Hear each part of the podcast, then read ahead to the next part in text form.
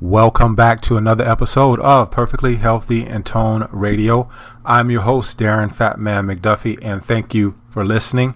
Thank you for listening to this episode, and thank you if you are listening to all of my episodes. And if you're not, please start to listen to all of the episodes.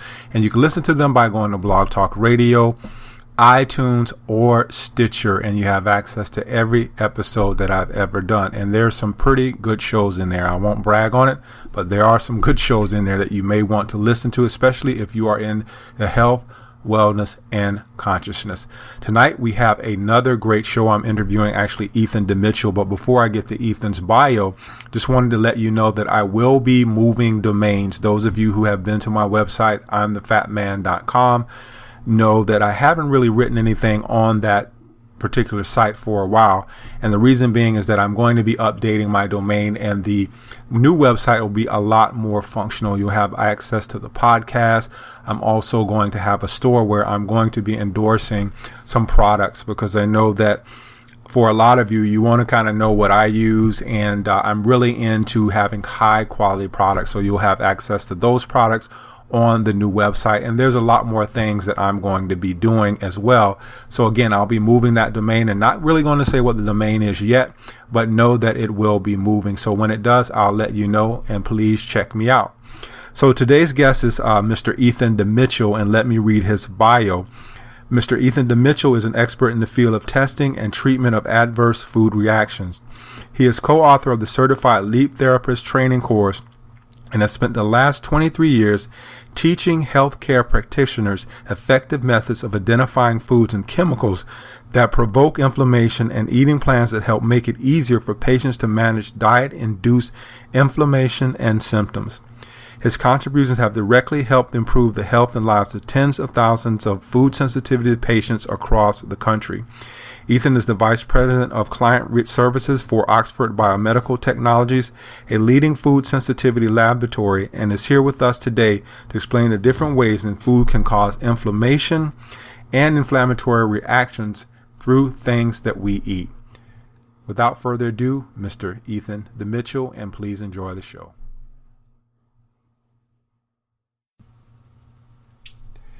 Ethan DeMitchell, welcome to Perfectly Healthy and Toned Radio. How are you? I'm doing great, Darren. Thanks for having me. Appreciate it. Thanks for being on. You and I interviewed maybe about two years ago at the time when I had uh, I was doing the Wellness Warrior radio show with Diane uh, Kaiser, and that show is no longer available. But um, I got a chance to meet you there and uh, spent some time myself in the food sensitivity testing industry and wanted to get you back on because I believe that this is something that people need to know about because a lot of people out there may be suffering from foods that they're eating that they may think are healthy that are not really healthy uh, for them. But before we get in and start talking a little bit more about the testing, just give us your background and how you an- ended up uh, getting into this industry and, and what's been going on. Sure. Uh, well, I've been in this industry since I got out of college. I graduated from the University of Iowa back in 1991. And my first job out of college was working for Alcat, actually.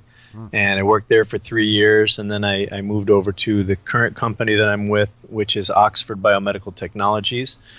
And I've been here for a little more than 20 years. Um, the the food uh, food sensitivity testing industry and just the uh, general awareness of food sensitivities has grown tremendously as it needed to in the past 20 years. And it's a critical part of so many people's unresolved health problems. Um, so there's a great need for it, and uh, it's actually a very rewarding thing to be able to deliver that to people that need it. Yeah, I would agree with you there, and and still there's a lot of people out there who may not know about it, and today we'll talk a little bit more about it, get into the science of it, and um, see if those people who are out there listening would want to go and get testing. Um, there's something that since I was able to do my own testing and recommend testing to people, that um, I tell people all the time, and I say that there are no healthy foods, and people look at me like I'm crazy. But um, talk about your philosophy on, on that, and uh, if you even if you agree with me or disagree with me, but talk about that uh, in general. Yeah, well, in general, it's correct, and and what it means is that uh, a person can develop a reaction to virtually any food. So, in absolute terms, there is no always 100% of the time food that'll never harm anybody. So, in that and that's the perspective I believe that you were coming from, mm-hmm. is that it's uh, you know a person can develop a sensitivity um, to things which are anti-inflammatory, like salmon or blueberry or garlic or uh, curcumin. Curcumin is the very powerful anti-inflammatory that has tremendous benefits as an anti-cancer therapy. There's a lot of research that's been done on it. But even turmeric shows that for not everybody is it an anti-inflammatory. In fact, in some people it's an inflammatory. It's a small percentage of that population, but it is that way nonetheless. So the whole point is if you've got an unresolved illness which has inflammation as a, a basis for that illness, such as chronic digestive problems often have an inflammatory basis. Chronic pain conditions like arthritis often have an inflammatory basis for their development and existence headaches, chronic headaches, migraines, allergies, that you'd be very pressed to find a disease condition that in some way doesn't involve the inflammatory processes. And chronic inflammatory conditions such as irritable bowel syndrome, migraine headaches, fibromyalgia, rheumatoid arthritis, attention deficit disorder, all kinds of conditions have shown to have elevation of what are called inflammatory cytokines or leukotrienes. These are chemical substances which are often related or released from white blood cells that give rise to various types of negative physiologic consequences like various symptoms. So the past 20 years has seen a great increase in many chronic illnesses despite you know Im- improvements in diagnostic technologies despite uh, improvements in medications um, the problem is often related to the source that's causing that in chronic inflammatory response that may be either bacterially virally related some type of a bug that the patient comes into uh, contact with, or very commonly food. So that's essentially what a food sensitivity is is an inflammatory reaction to a particular food or many foods as is often the case that is different than an allergic reaction or a celiac reaction. There's essentially three types of diet induced or food induced inflammatory reactions. Food allergy, pretty much everybody knows about it. And even in conventional medicine, it's a very well understood type of reaction. Then you have celiac disease, which is completely different than allergy, completely different than sensitivities. It's actually an autoimmune reaction. So, autoimmune reaction means the patient who has celiac disease has a genetic predisposition to having that disease. When that genetic uh, situation is expressing itself and the person eats gluten mm-hmm. in the form of either bread or foods that contain gluten, then what happens is the body's immune system begins to attack itself. It's not actually an attack against the food. It's attack because of the genetic expression and the presence of gluten. And that then results in a whole bunch of inflammatory problems and symptoms and tissue damage that the patient has to suffer through if it's not diagnosed and properly treated. So, food sensitivities are another category of food induced inflammation, which are very much more complicated than the other two. Why they're more complicated is because Food allergy is one particular type of pathway. It's very straightforward. Person produces a specific kind of antibody called IgE, and then that IgE reacts with the food and these particular types of tissue cells called mast cells, and they release these chemicals. And everybody who's listening, I'm sure, has heard of Benadryl, the histamine blocker. So everybody has some idea about histamine. Histamine is actually the chemical that, when it gets released from those mast cells, is responsible for the symptoms itchy, watery eyes, excess mucus production, um, skin eruptions like uh, hives, that type of thing, or swelling. Uh, everybody who's listening probably has heard of an anaphylactic reaction, which is like a massive type of allergic reaction that can be life threatening. So, that's a very specific type of diet induced inflammatory reaction. Uh, celiac disease is another. And in fact, I just want to touch a little bit about celiac disease because uh, a little more than a decade ago, celiac disease really didn't exist. Um, you couldn't go into every you know supermarket like you do today and find a gluten-free section. You couldn't do that, and the reason you couldn't do that was because the vast majority of doctors, uh, you could say probably every doctor, believed that celiac disease only affected one out of 15,000 people. Well, because of some breakthrough research that was done by primarily a doctor named Fasano, Anthony Fasano. Um, he found out that celiac disease actually, I'm sorry, Alessio Fasano, not Anthony Fasano. Anthony Fasano was a tight end for the Miami Dolphins, I think, recently. But Alessio Fasano and Dr. Fasano found that celiac disease was actually more than a hundred times greater prevalence than they actually had believed it to be. So his breakthrough of understanding the prevalence and how undiagnosed celiac disease uh, contributes to a really negative quality of life helped spur this gluten-free industry, which now accounts for about I think it's roughly ten billion dollars a year, or something like that, worldwide. It's it's it's tremendous the impact that it's had, and it's tremendous the impact that it's provided to the quality of life that of those that suffer celiac disease. It's really given them the ability to live a, a very normal life and a safe life, symptom free. Now, during his research, Dr. Fasano he noticed that there was a group of, of patients that he had that would respond to a gluten free diet, but they did not have celiac disease.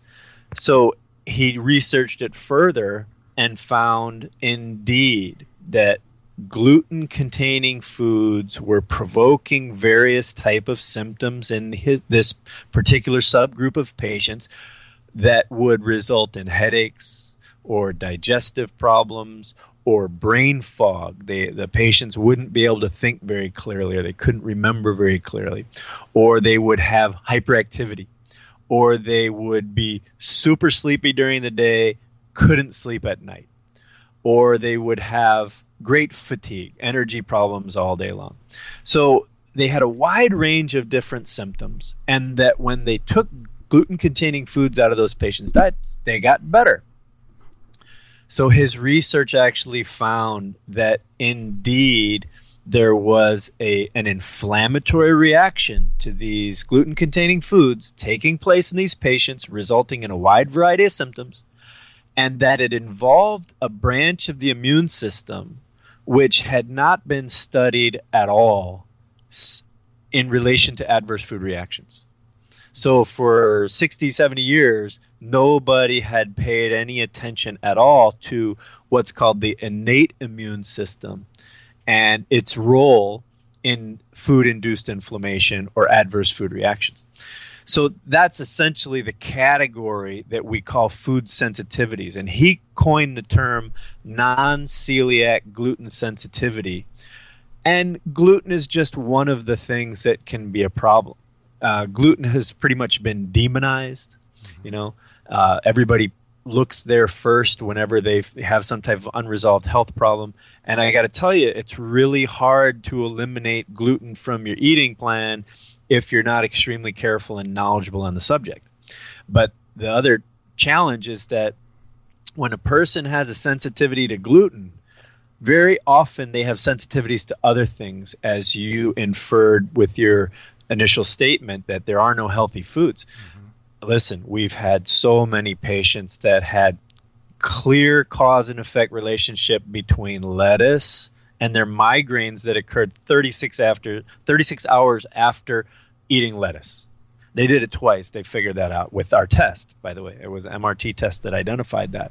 But that's the difficulty of food sensitivities is that it's a lot of different ways that it can affect a person. It's not just like just headaches, it's headaches, congestion, plus diarrhea or irritable bowel type sim- symptoms or maybe they might even have GERD, you know, gastroesophageal reflux or heartburn. It seems like doesn't matter what I eat, I've got all these symptoms all the time. And usually a person with food sensitivities has a number of things simultaneously. It's not just like one thing, though it can be. So because it's got this widespread way of of manifesting itself in the patient's life, you take that and you add to that the fact that reactions can be delayed, delayed by many hours. So, in other words, it's not like I eat a food and it gives me a headache in 15 minutes or an hour, like with allergy. See, allergy is a very quick reaction. You eat a food, and very consistently within a half hour to an hour you're sick. You get the same symptoms virtually every time. You might get an itchy tongue itchy throat swelling of your tongue swelling of your throat. Some clear reaction takes place and it's very consistent every time you eat that thing. And it's usually only one food that's a problem or two foods rarely with allergies. But in sensitivities what happens is not only are does it manifest clinically in such a wide range? Not only can reactions be delayed by many hours like if you eat the food this morning that causes your migraine that you experience in the evening how are you going to think it was something that you ate in the morning? You know what i mean? Mm-hmm. you're not going to think that way because that's not how humans think. Humans think what did i just do to cause this migraine just now? Mm-hmm. not realizing that it takes time for that whole situation and reaction to, to develop inside the body. So, the, even if you can consider that it's food that you ate that caused your migraine, it's hard to pinpoint what it is because we eat so many different things, which is another aspect that's challenging about food sensitivities is that you see food sensitivities arise due to what we call a breakdown of oral tolerance mechanisms. What that means is like you eat a food, it's supposed to digest into its tiny components. You know, proteins get broken down into amino acids. Big fats get broken down and emulsified into their tiny lipid components that can be absorbed and utilized for energy and nutrition by all the cells in the body. But with food sensitivity, what happens is there's a breakdown in that process. It doesn't go according to how it's supposed to. And there's a lot of reasons why. But when it doesn't do that, it tends to also cause other reactions. It's not just one or two foods that you're reactive to, like with allergy or with celiac disease. Celiac disease, it's just about the gluten. Allergy has eight foods that are about 85% of the allergic reactions are eight different foods. Food sensitivities, it's not that way. You're, you're usually, you lose tolerance to 15 to 20 things simultaneously. And some of those might be a much more prominent reaction, clear cut reaction when you eat them, but many of them are subtle. And the reason for that is because another feature of food sensitivity is the dose dependent nature of it, which means a small amount may not provoke any type of noticeable reaction in the body. Yeah, I um, real quick, Ethan. I was going to ask you about that. Can you because a lot of times we think that we have to have some type of, of reaction. And uh, in my experience, when I was in the industry, I saw a lot of people who they were eating foods and they didn't have any reaction whatsoever. And um, also, I wanted you to talk a little bit about this as well. Is is that coming about because the immune system is, is so suppressed that they they're not getting the symptoms because if they're eating the food over and over again, the immune system becomes so uh, suppressed that maybe that's not why they're getting the the reaction. Well, the, the reaction here's what the reaction means reaction means some type of inflammatory mediator release it takes place that's what reaction means mm-hmm. so your food isn't supposed to cause that type of reaction it's not supposed to food is supposed to be for our sustenance our nourishment to help us you know deal with life build uh, you know the body repair the body that's what the purpose of food is so reaction it's kind of like you have to look at the context of the person. So the context of the person would mean like here's somebody who's super sick. They're very sick. They have terrible digestive problems. They have terrible muscle and joint pain. They they have terrible brain fog. They get headaches all the time. They have uh, you know no energy and they are just a mess. You know that's like like one end of the spectrum. Then you have people who are extremely healthy, right? They can take a Big Mac and turn it into lean muscle. They can it doesn't it seems like it doesn't matter what they eat. They are just simply this the the poster child for health, right? That's the other extreme. So and then you have a lot of people in between. So within the context of those people who are sick, where diet is playing a role in their and contributing to their illness, the food sensitivity reaction may be the main reason why that person is sick, or it may be a contributing factor. Mm-hmm. In other words, somebody might have like terrible digestive problems, and it turns out that they have a condition called small intestinal bacterial overgrowth, right? Now, that small intestinal bacterial overgrowth can be fertile ground for leaky gut. That actually can cause the development of food sensitivities. But the, the small intestinal bacterial overgrowth, if you fix that, put it to you this way if you don't fix the small intestinal bacterial overgrowth, addressing the food sensitivities is only going to have partial relief to that patient. Do you understand what I'm saying? Mm-hmm. So within your que- your question, if I understand it correctly, is that if a person tests a reaction, like it does a test and it shows a reaction, but when the person eats that food, they don't notice any negative effect by eating that food. Yes. Is that because their immune system is like dysfunctional in some way, mm-hmm. like suppressed or whatever? I would say my my opinion is that the immune system essentially if it's attacking the food then it's going to be releasing these chemical mediators. When those mediators get released they're going to have some physiologic effect. That effect could either be clinical means you feel it or it could be subclinical which means something is happening but you do not feel it. So asthma is a perfect example of like a subclinical reaction. An asthmatic patient, and by the way, asthma could have a component that is food sensitivity related, could have a component which is allergy related, could have a part that is emotional, an, an emotional component to it as well. It's a very complex disease. So all of those things in people need who are uh, who are asthmatics need to come together in order for the asthmatic patient to have an asthma attack. So, in the case of asthma, an asthmatic patient undergoes many measurable physiologic changes to their breathing capacity before they're aware that there's any diminishment of their breathing capacity. In other words, you can measure it, but they don't feel it. So that's what you call subclinical. And subclinical is often related to what you're used to. So if you're used to being extremely healthy all the time, when you eat a, a food that causes some type of a reaction in your body, you're going to feel it because there's a big contrast, right? Mm-hmm. If you're always dealing with these lingering health problems, it's you're not going to feel it. It's not going to have that one food that contributes a little bit of inflammatory response to your to your physiology. You're probably not going to feel it like that. So the immune system's working all the time like that.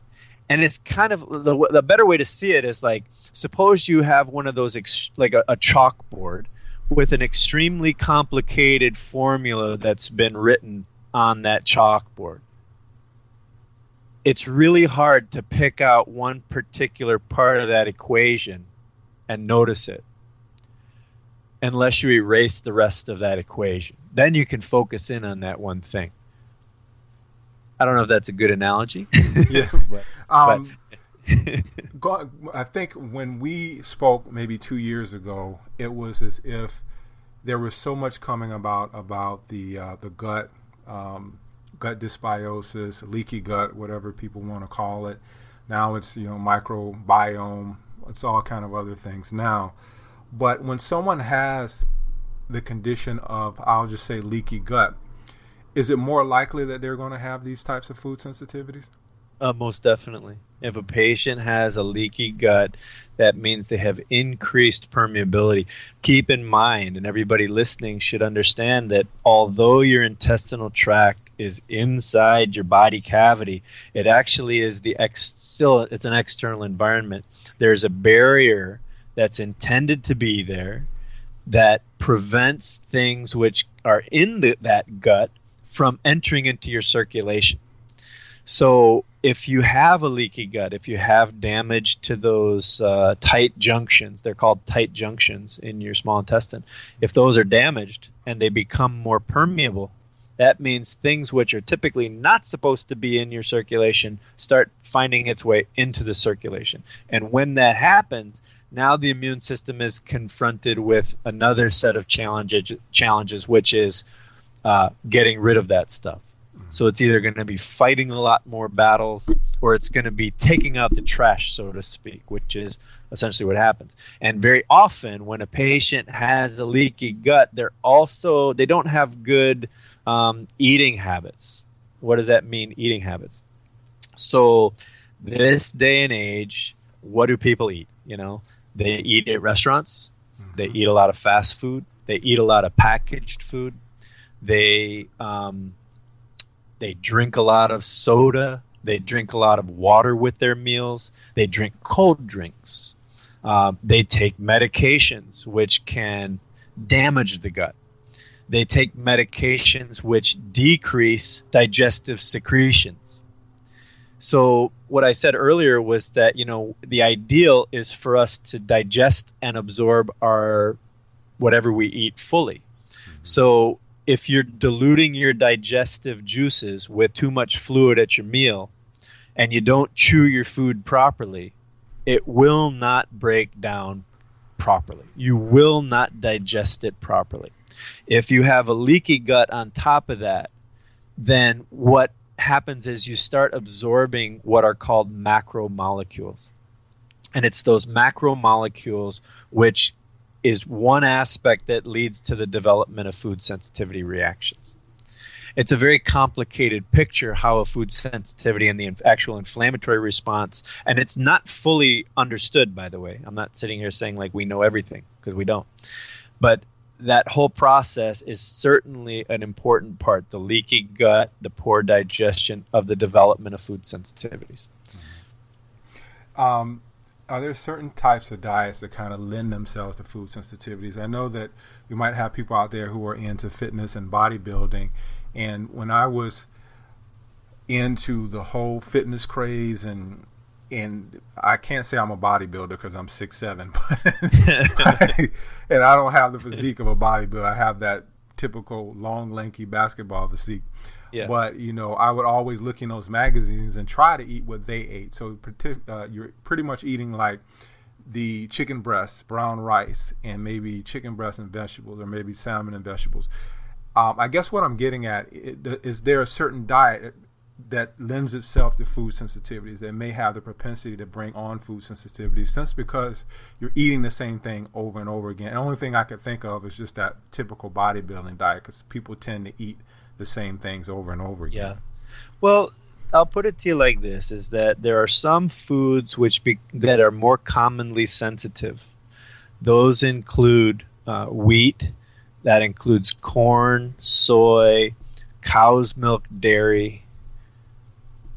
Those tend to be your biggies, and, and cane sugar as well. Those tend to be your five most commonly sensitive foods. And the reason it's thought to be that way is because those foods are consumed so frequently, right? But I would go one step further, and it's not the frequency of consumption, it's how well you're digesting. Because you can eat the same thing every day, and if your digestion is perfect, you will not develop food sensitivities. And so, if you eat the same things every day and your digestion is not good, you will have a way increased chance of developing a food sensitivity. So the diet in and of itself is less a factor than uh, the digestive capacity and the eating habits of the particular individual. So if the bodybuilder who has very strong digestion is eating the same foods every day, unlikely that they're going to develop food sensitivities that'll be meaningful in their life. Um, the the bodybuilder who has all these issues. By the way, the, the bodybuilder who has like chronic IBS symptoms, migraine headaches, they tend not to be. You know, there, there's other signs, mm-hmm. and and that's a very interesting segue. Actually, I can tell you that you know the, the company that I work for, Oxford Biomedical Technologies, when we first were, were developing our, our blood test, MRT, we worked with the University of Miami Athletic Department. And the initial studies that we did were um, assessing the ability of our test to be able to differentiate between healthy people and sick people. And we took uh, athletes. So we took athletes as I as I mentioned before. You know, some people who are like the the spitting image of health, they can take whatever you give them and turn it into fuel and, and lean muscle mass for their body. So there was a, a, a large group of athletes that we tested that fell into that category, totally healthy people. And then we took a group of, of athletes that had eczema, that had IBS, that had migraines, that had other types of health problems that were consistent with food sensitivities. And so those were the two groups, and we blindly tested them for their reactions. And the the the ones that were symptomatic, they had seven times more level, higher levels of reactivity than the healthy group. Hmm.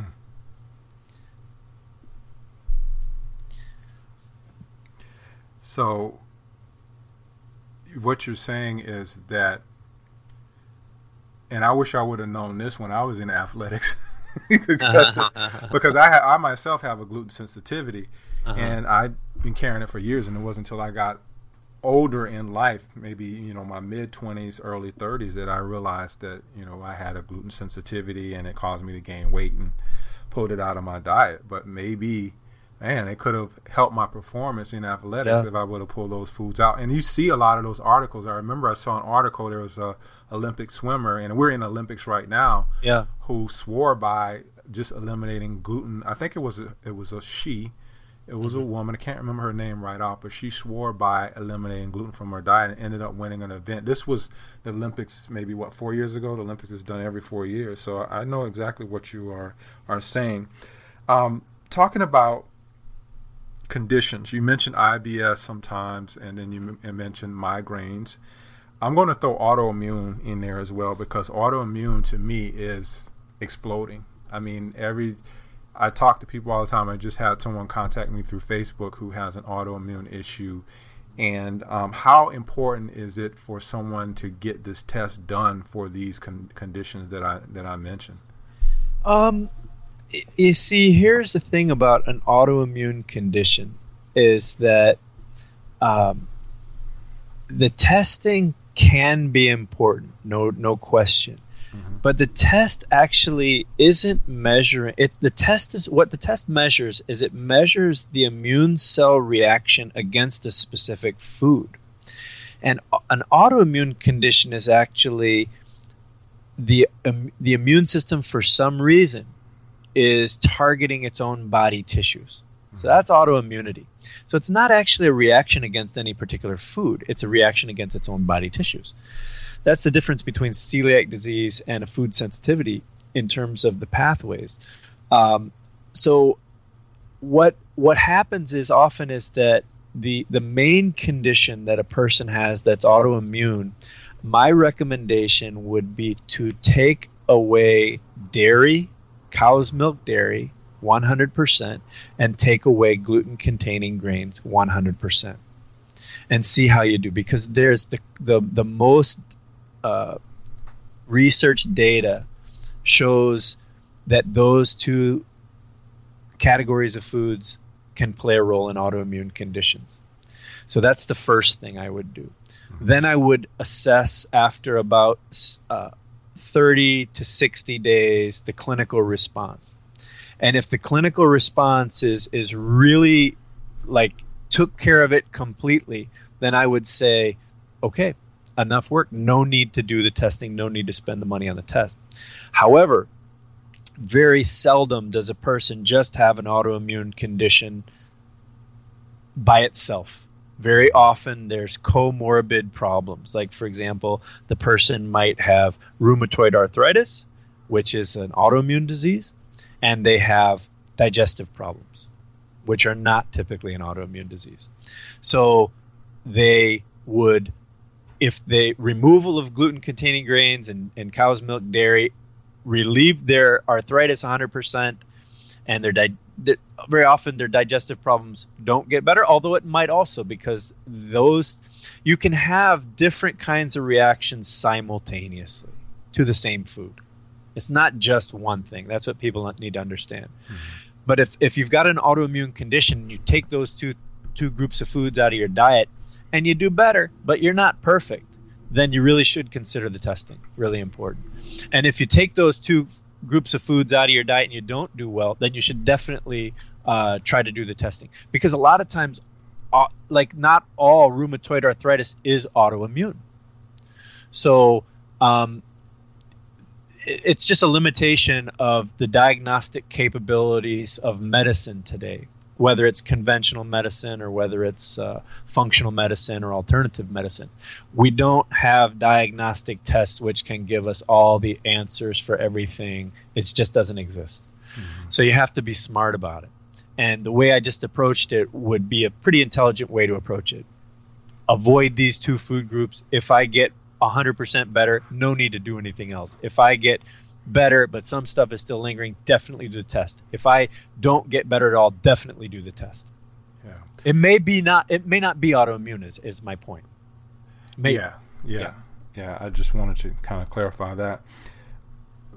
Let's kind of fast forward a little bit and talk about children because uh what has been your experience with with testing children and when would you maybe advise for children to get tested, just simply because, you know, it seems to me like before we find out like what me might not agree with someone in their diet, especially children, we we're more apt to jump on the side of medicating the, the, kids when it could be maybe you mentioned sugar. Cane sugar was one which a lot of kids love sugar. I was one of those. Yeah me and, too. uh, yeah. And I mean, who doesn't like sugar? I mean, come yeah, on. exactly. But you know, if you have a um, a sensitivity to it, then it could, could affect you. But when would you advise for parents to maybe look into to getting their, their children tested? Uh, for food sensitivity testing, um, number one, the food sensitivity testing is going to get to the cause of the problem, but uh, depends on the age of the child.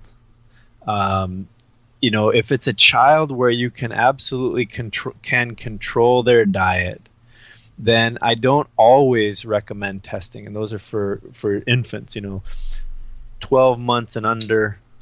I would say if you've got an unresolved health problem in your child, and you've really eliminated all kinds of things from your diet and from their diet, and you you just don't know where to go, that's a good time to do the testing and the doctors are scratching their head. You should, by the way, you should always be working with open-minded pediatricians whenever it comes to your your kids. Open-minded means if they're if the if they're the first uh, thing that they try to do is medicate your child, um, and it's a condition where the medication simply masks symptoms.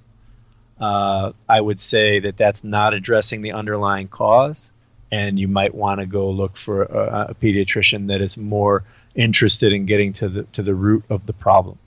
And, and having such a doctor is a blessing.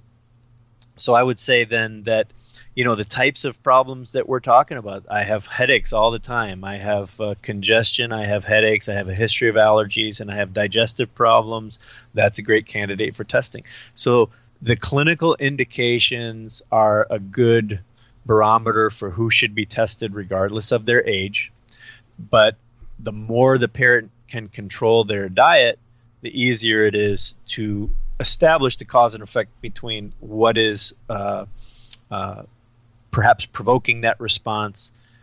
And if you can do that without testing, I see. T- for me, testing. Uh, I don't say test everybody. It should be clear from this. You know, test based on, you know, its need and its diagnostic value. So if you can figure it out without doing the testing, better. If you can't, then you do the testing. Kind of simple as that. Yeah. Um, before I get into mechanics, I wanted to kind of save the last of the interview for the mechanics of the testing and what you actually do and what needs to be done. But um, I want to just ask you about tannins, if you're familiar with that. And I didn't have my experience with this until after I did my own testing, and I had drank uh, wine, you know, before.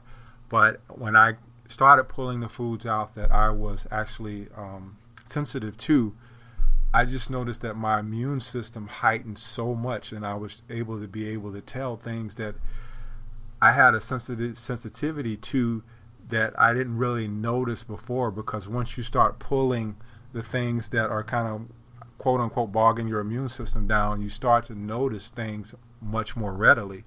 But uh, when drinking wine, like just having a glass of wine, I remember you know, getting up the next morning and my head just seemed like, and I don't have a sinus problem, never had sinus issues in my life, but just drinking that wine and waking up the next morning and feeling like your head was exploding, I'm like, well, why is this happening? And um, I went in and started just uh, doing some research on my own and, and found out about tannins.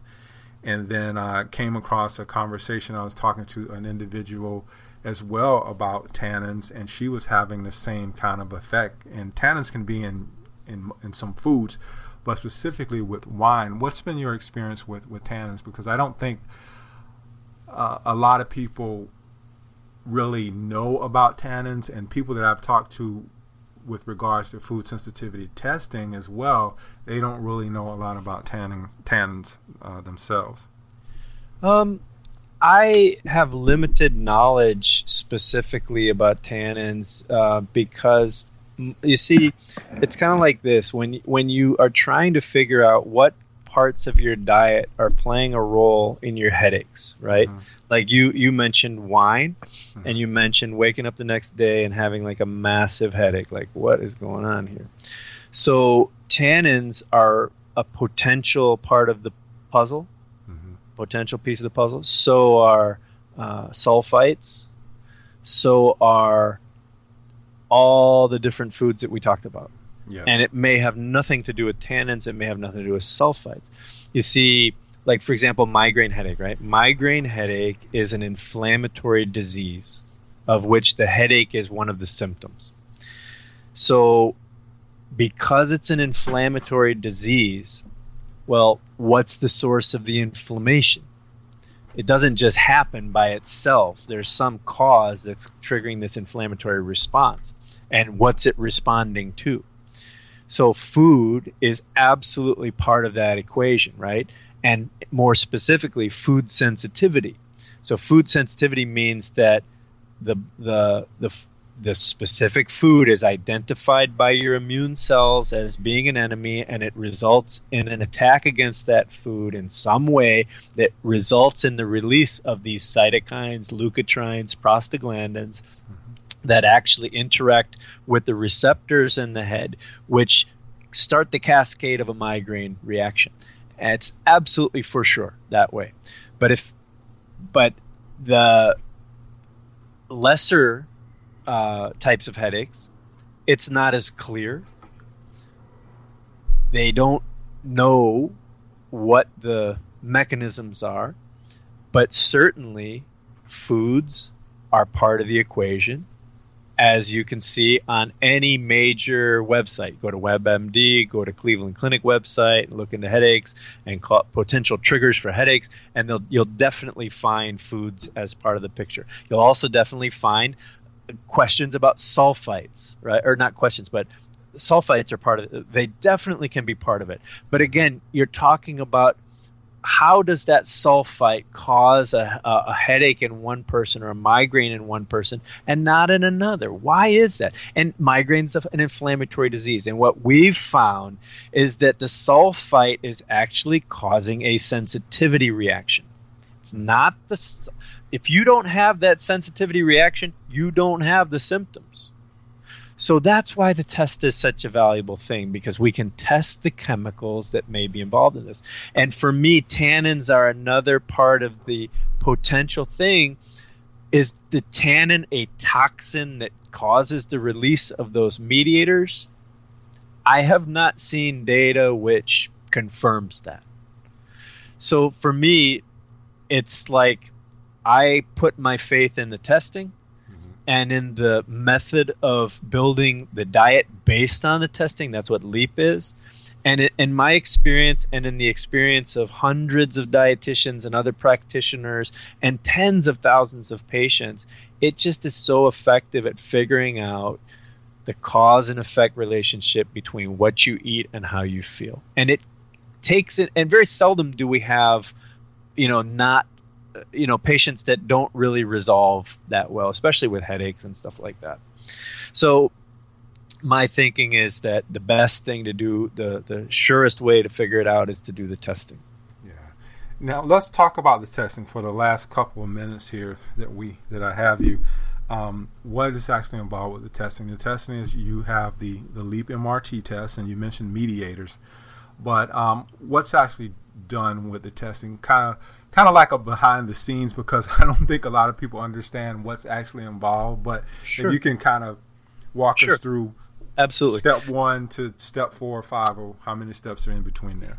Sure. So if somebody wants to get their their you know to figure out if this test is uh, appropriate for them or not, they can actually visit our websites www.nowleap.com, n o w l e a p.com. We have a a complimentary patient pre screening form that's on our website. So you can fill out your health history. That's a confidential form. Um, then one of our uh, uh, uh, representatives will, will discuss your situation with you. Uh, if it looks like you know food sensitivities can help you or food sensitivity testing can help you, then they would uh, explain the process. And essentially, we would send you out a, a specimen mailer. Uh, you'd get your blood drawn and then you'd send it into the lab. Uh, we would receive it, and then you see it's a whole blood test, and what we're looking at is how your immune system actually it's like a functional test of your immune cells versus the food or chemical that we're testing. Test 150 different items individually. So 120 foods and roughly 30 food chemicals and it identifies the degree and quantifies the degree of the reaction that takes place to that particular uh, item. And we then are able to assess what are the highly reactive items or the moderately reactive items or the non reactive items. And from those non reactive items, we then prepare an eating plan that, that helps a patient build in a step by step fashion uh, an eating plan that gets the most dramatic decrease in inflammation that you can get with any blood test based diet. So, MRT, the beauty of MRT is that it's what we call an endpoint test. So, an endpoint test means the the reason that the patient is suffering is due to the release of these white uh, these chemicals, these pro-inflammatory chemicals from white blood cells. So the histamine, the prostaglandins, the leukotrienes, the cytokines, those are inside white blood cells. When they release those from the cells, that's when the patient begins to suffer. And there's many reasons why those can be released. We don't care about the reasons why they can be released. We just care that the release takes place. So that's what we're quantifying. We're quantifying the degree of that inflammatory response. And the way we do that is by measuring very carefully with patented technology uh, the volumetric change that takes place in the cells after exposure and incubation with the items that we test. So we test 150 different things, gives those results to the patient, and turns that into how what are your best foods? Best foods means from the testing least reactive foods. Mm-hmm. And then what are your next best foods? And we have a very specific way of developing uh, developing an eating plan. But I highly recommend not doing this on your own. I highly recommend working with a practitioner that is educated in this process.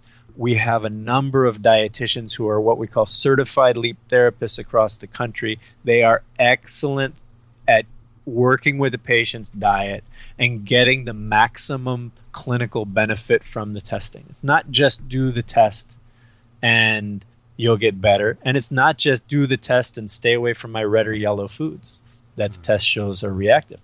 It's how do I put together an eating plan? Because very often what happens when people go on an elimination diet is they eliminate the red or yellows, but they don't eliminate all the other stuff that wasn't tested, and they put chemicals in their diet. They don't change their eating plan enough, and they don't know why they're not getting as better as they could. And having a trained therapist work with you is invaluable in that regard. Really, if you're going to do it, do it right. And that means working with really somebody who knows how this whole thing is meant to be done. You know, we developed this process in clinics on thousands of patients. It is not what you normally get when you just do a food sensitivity test that they treat it like an elimination diet. Okay, stop eating the things you're, you're that our test shows you're allergic to or you're sensitive to. There's more to it than that. It's not saying you're not going to get better or get results, but if you want to get the best results, you work with a knowledgeable practitioner. Simple yeah. as that. Yeah. And real quick, um, if you can just touch on this, because I know I came across this a lot of times when we've come up with foods that we are sensitive to. People think that you're never going to be able to eat those foods again. Touch on that real quick, and then that's the last question. Because well, that's a good that's yeah. a good point. Yeah, uh, it's not that way with food allergies and with celiac disease. It very well could be a life sentence, but with food sensitivities, you're you're often dealing with a like I, as I mentioned before about Dr. Fasano, who found out that the innate immune system is reacting. Well, the innate immune system often has short-term memory. What it means is that if a person stays away from the foods that they're reactive to for three months, roughly six months, between that time, often they can reintroduce that food back into their diet on a moderate basis and not have any type of inflammatory reaction take place. So it's definitely not a life sentence when you have uh, food sensitivities, but managing it the right way is critical. Okay, great. Okay. Yeah, thank you for touching on that because I know a lot of people when they say, "I, I don't want to know what I can't eat," they think they can ever eat the foods again. But Ethan, right. it's, it's been a blast, man, and thank okay. you for for being on. I really appreciate it. My pleasure. Thank you very much for having me, Darren. Appreciate it. All right. Thank you. Thanks. Take care.